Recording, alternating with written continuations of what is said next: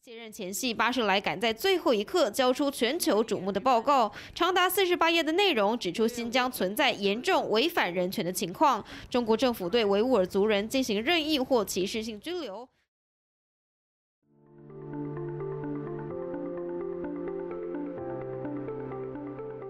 欢迎来到四零四档案馆，在这里我们一起穿越中国数字高墙。CDT 报告会栏目收录和中国言论自由及其他人权问题相关的报告资讯。这些报告的来源多种多样，包括机构调查、学术研究、媒体报道和网民汇集等等。同时，我们也欢迎读者向我们推荐值得关注的报告。今天 CDT 报告会专题报道《联合国新疆人权报告》的前世今生，中国当局能否洗白反人类罪？二零二二年八月三十一日。联合国人权事务高级专员办事处（简称人权高专办）发布了对中华人民共和国新疆维吾尔自治区人权关切问题的评估，下称《新疆人权报告》。该报告指，中国以反恐和打击极端主义为名，严重侵犯新疆地区维吾尔及其他穆斯林少数族群的人权。中国当局恐触犯国际罪行，特别是反人类罪。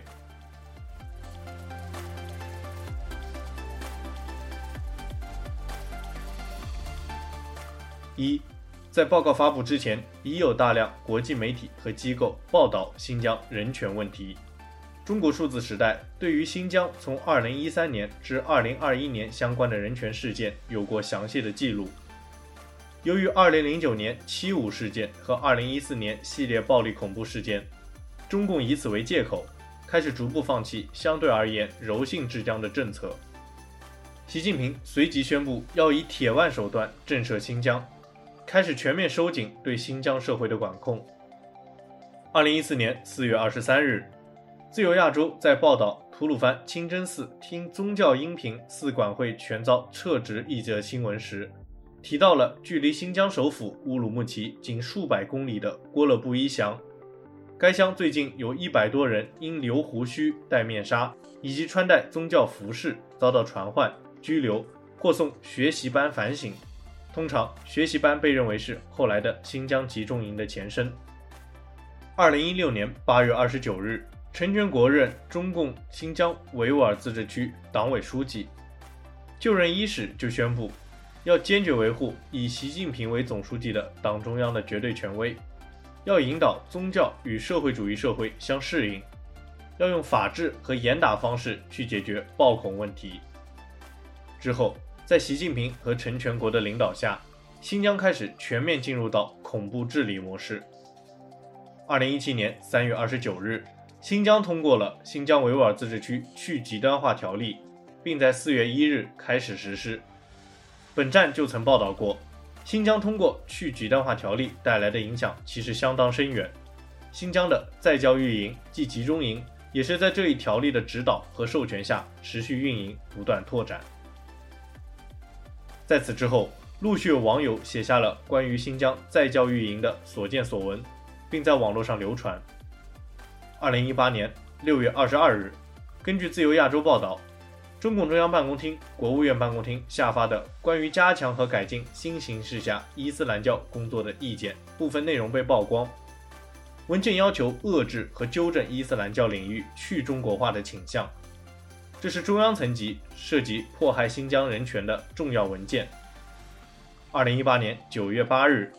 纽约时报》的报道，中国在新疆建立大量拘禁营，转化维族穆斯林，揭露了新疆的恐怖统治和集中营内的悲惨情况。这是早期重要的国际知名媒体报道。之后，大量的关于新疆集中营情况的家属指证、媒体报道和研究报告。一次又一次地震撼着国际社会，也一次又一次地揭露着中共当局的暴政。二零一九年十一月十六日，《纽约时报》发布重磅报告，曝光获得的四百多页中国政府内部文件，展示出当局在过去几年里如何开启和升级针对新疆少数民族的拘禁和监控政策。二零二一年二月五日，BBC 的一篇报道采访了数名曾在新疆集中营中被拘禁。并自称受到性侵犯和强奸的维族妇女，引发舆论哗然和震惊。有超过六十名逃离中国的父母向 BBC 述说他们孩子消失的故事。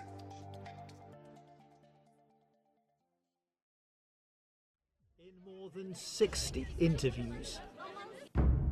we hear one enduring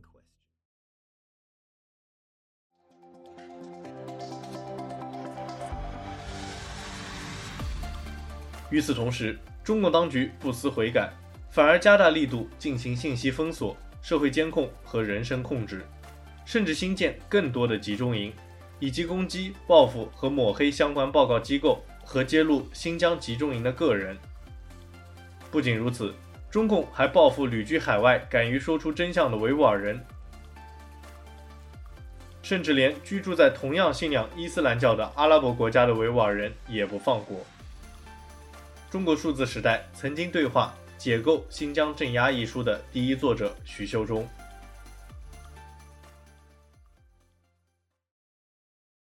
在我看来，就是这一切传传达给我我个人的感受呢，就是说，呃，这些社区干部或者是这些警方呢，已经没有再把这些维族人当人了。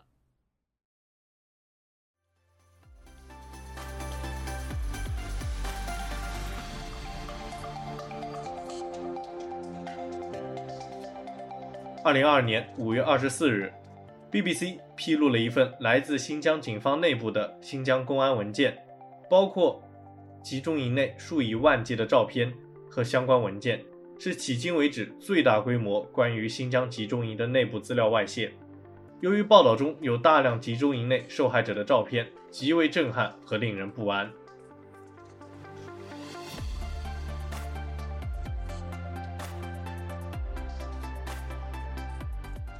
二、报告说了什么？该报告全文共计四十八页，在介绍部分就声明，评估是基于中国在国际人权法下的义务，这些义务主要记录在中国加入的人权条约中。之后，报告主要评估了五个部分：中国关于打击恐怖主义和极端主义的法律和政策框架、监禁和其他形式的剥夺自由、职业教育和培训中心的情况和管制。其他人权问题，以及家庭分离和报复的问题。评估主要是基于2017年至2019年期间，以及此后可能在新疆政府所称的打击恐怖主义和极端主义的信息。首先，报告在评估中国的相关法律和政策框架方面有四个评估。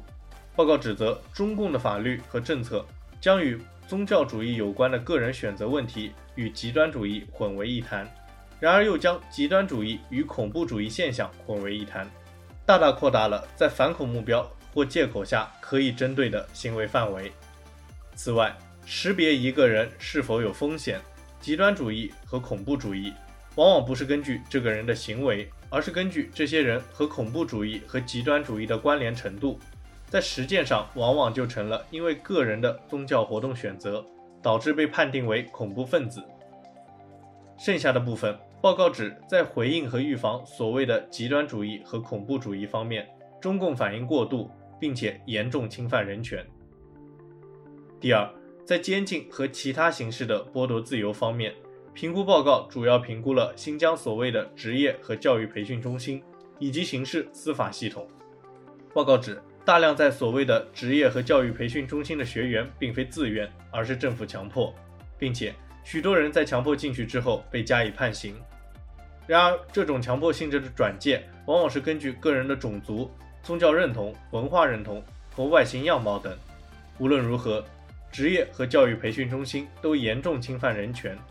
在刑事司法方面，报告引用了一系列数据。表示新疆的抓捕人数和刑事判决人数规模急剧增加，并且通过分析卫星数据，新疆也在大规模新建监狱。最后，根据上一点对中国法律的批评，人权高专办表示了对司法系统的担忧。第三，职业教育和培训中心的状况和管制方面，该报告确认了职业教育和培训中心内相关的指控都是可信的。包括关于酷刑和虐待模式的指控，强迫医疗和恶劣的拘留条件的指控，以及关于性暴力和个别基于性别的暴力行为的指控。报告指，其采访的学员有三分之二都表示受到过酷刑和不同形式的虐待。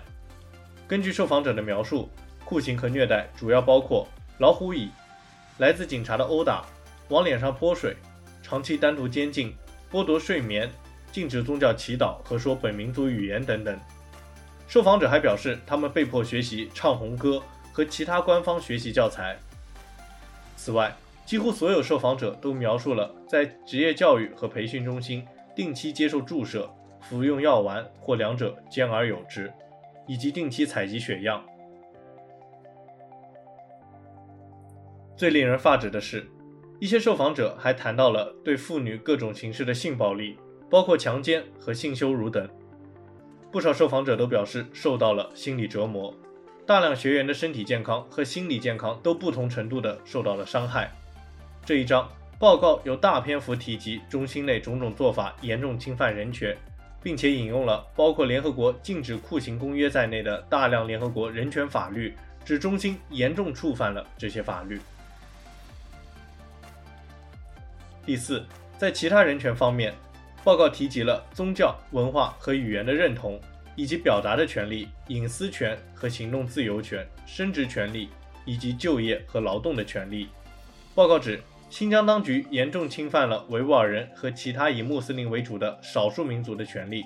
并且报告还特别指出，种种的做法也违背了中国自己的宪法和法律。具体做法主要有：关闭清真寺、强化普通话教学。减少民族语言使用，限制宗教活动，建立庞大的面部识别和数字监控系统，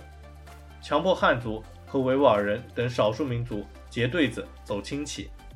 加强对维吾尔人等少数民族的计划生育和强迫劳动及劳动转移等等。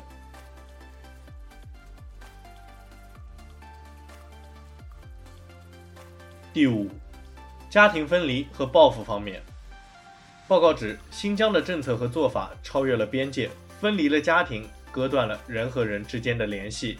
同时给受影响的维吾尔族、哈萨克族以及其他以穆斯林为主的少数民族家庭造成了特别的痛苦。此外，新疆当局还恐吓和威胁公开谈论在新疆有被迫害经历的维吾尔等海外侨民，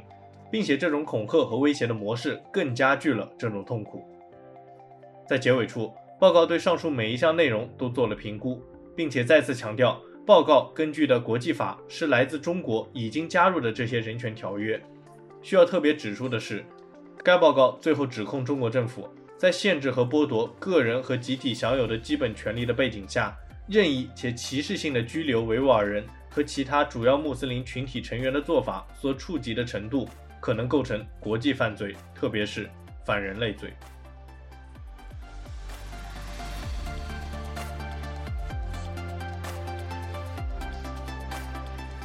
三，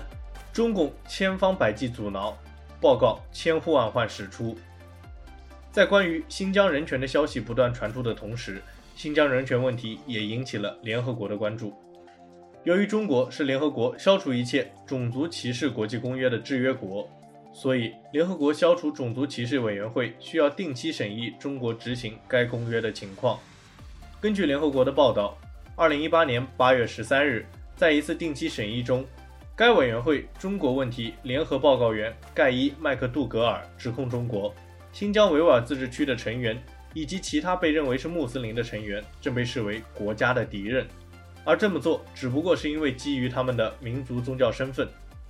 一些报告显示，维吾尔族和其他突厥穆斯林少数民族遭到大规模拘留，估计有一百多万人被关押在所谓的反极端主义中心。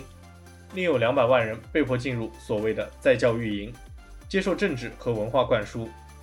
所有被拘留者的正当程序权利都受到了侵犯，并且大多数人从未被指控犯罪，在法院受审会有机会质疑拘留的合法性。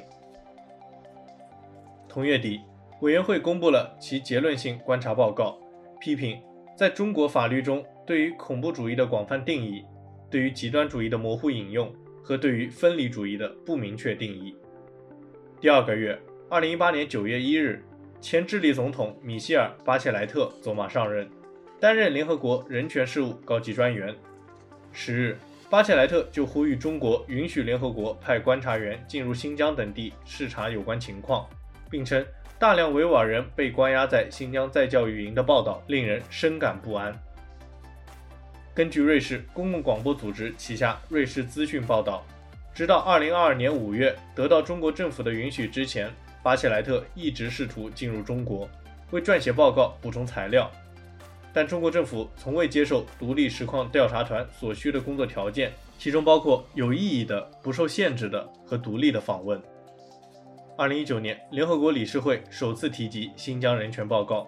并据报道同年开始撰写这份报告。二零二一年九月，巴切莱特宣布，人权高专办正在最后敲定对新疆地区严重侵犯人权的报告评估。然而，报告的出炉却一拖再拖。多家媒体报道，巴切莱特受到了来自中国方面的巨大压力。二零二一年十二月，巴切莱特的发言人再次宣布，报告编制工作已经进入最后阶段，将在几周内发布。二零二二年三月，包括国际特赦组织和人权观察在内的近两百个人权团体，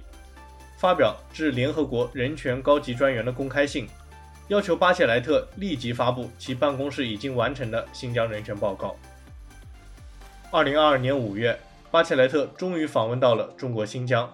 然而，包括美国国务院在内的外界认为他的行程受到中国政府的限制和操控，谈话也配合北京的论调，这引发了国际舆论的巨大争议。根据德国之声的报道，人权观察国际宣传部副主任费舍尔在一份邮件中说。当一个犯下暴行的政府赞扬他的出访，而维吾尔人和其他面临虐待的人感受到背叛并要求他辞职时，这清楚地说明巴切莱特并没有履行他作为人权高专的职责。三十七位研究中国在新疆侵犯少数民族人权问题的学者也发布一份公开信，表示。巴切莱特的言论无视甚至违背了关于中国镇压包括维吾尔族在内的新疆少数民族的学术共识。相关学术专家还表示，巴切莱特的话呼应了中国政府的说法，即他们在新疆的暴行都是反恐行动的一部分。而我们的研究和中国政府自己的文件却都表明这种说法是错误的。当然，最强烈批评巴切莱特的是，包括世界维吾尔大会在内的。大量人权组织，超过二百三十个人权组织和大量中国问题专家联署发表公开信，强烈谴责巴切莱特粉饰中国政府的人权暴行，并要求他立即辞职。二零二二年六月，巴切莱特表示将不会寻求连任。二零二二年七月，路透社报道，记者看到一封中国外交官信函，敦促人权高级专员巴切莱特不要公布该报告。收到信件的三国外交官和一名人权专家证实，中国六月底就开始将信函发给驻日内瓦的外交使团，要求各国联署支持。二零二二年八月二十五日，也就是报告发布前一周，《纽约时报》报道，巴切莱特曾收到一封来自中国的信，由大约四十个国家签署，敦促他不要发表该报告。就在发布报告前几天，中国政府在收到报告副本时，仍向他施压，要求他不要发表报告。此时，距离联合国调查人员将报告提交到他的办公室已经过去了一年多。二零二二年八月三十一日，在巴切莱特离职前二十分钟，新疆人权报告终于公布，内容涉及包括反人类罪在内的多项指控。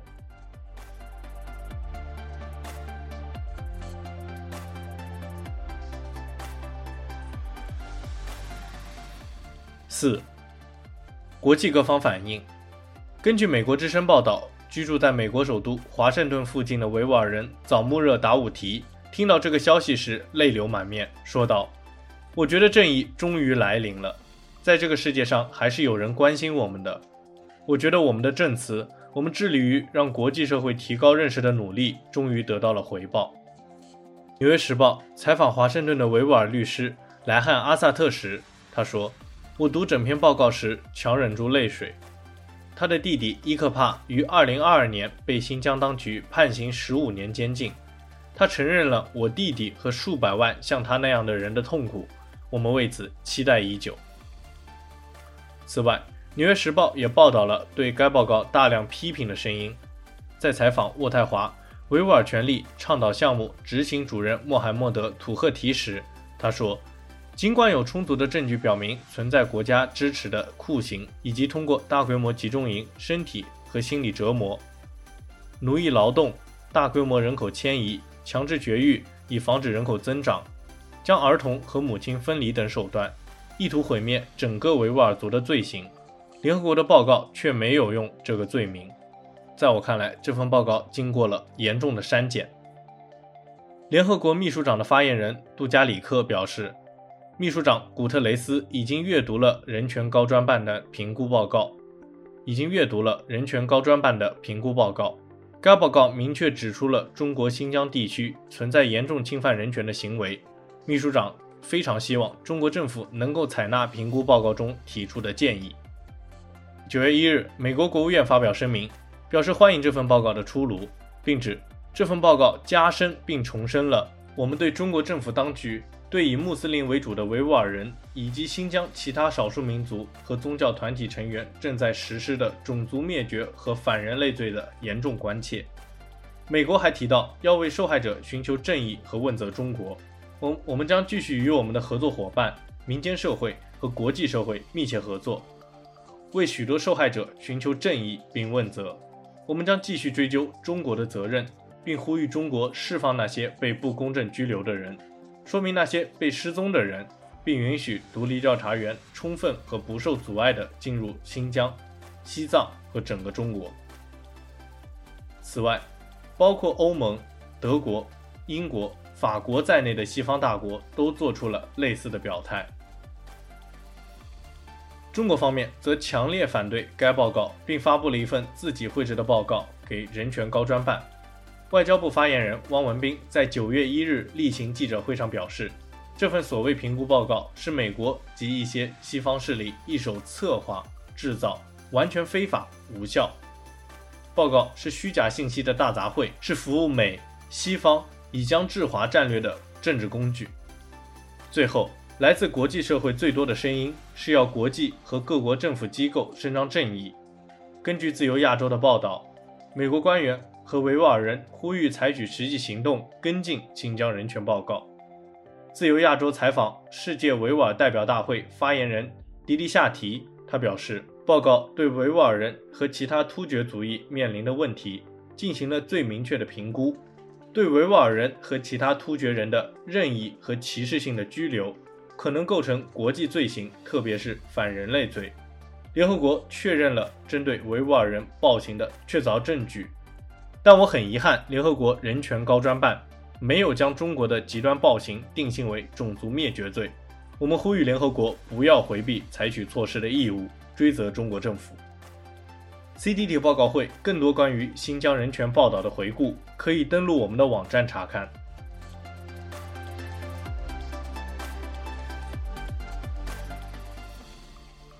CDT 报告会栏目收录和中国言论自由及其他人权问题相关的报告资讯。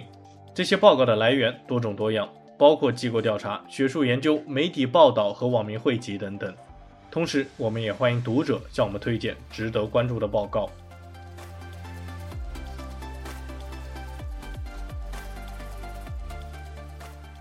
中国数字时代 CDT 致力于记录和传播中文互联网上被审查的信息。以及人们与审查对抗的努力，欢迎大家通过电报 Telegram 平台向我们投稿，为记录和对抗中国网络审查做出你的贡献。投稿地址请见本期播客的文字简介。阅读更多内容，请访问我们的网站 cdt.media。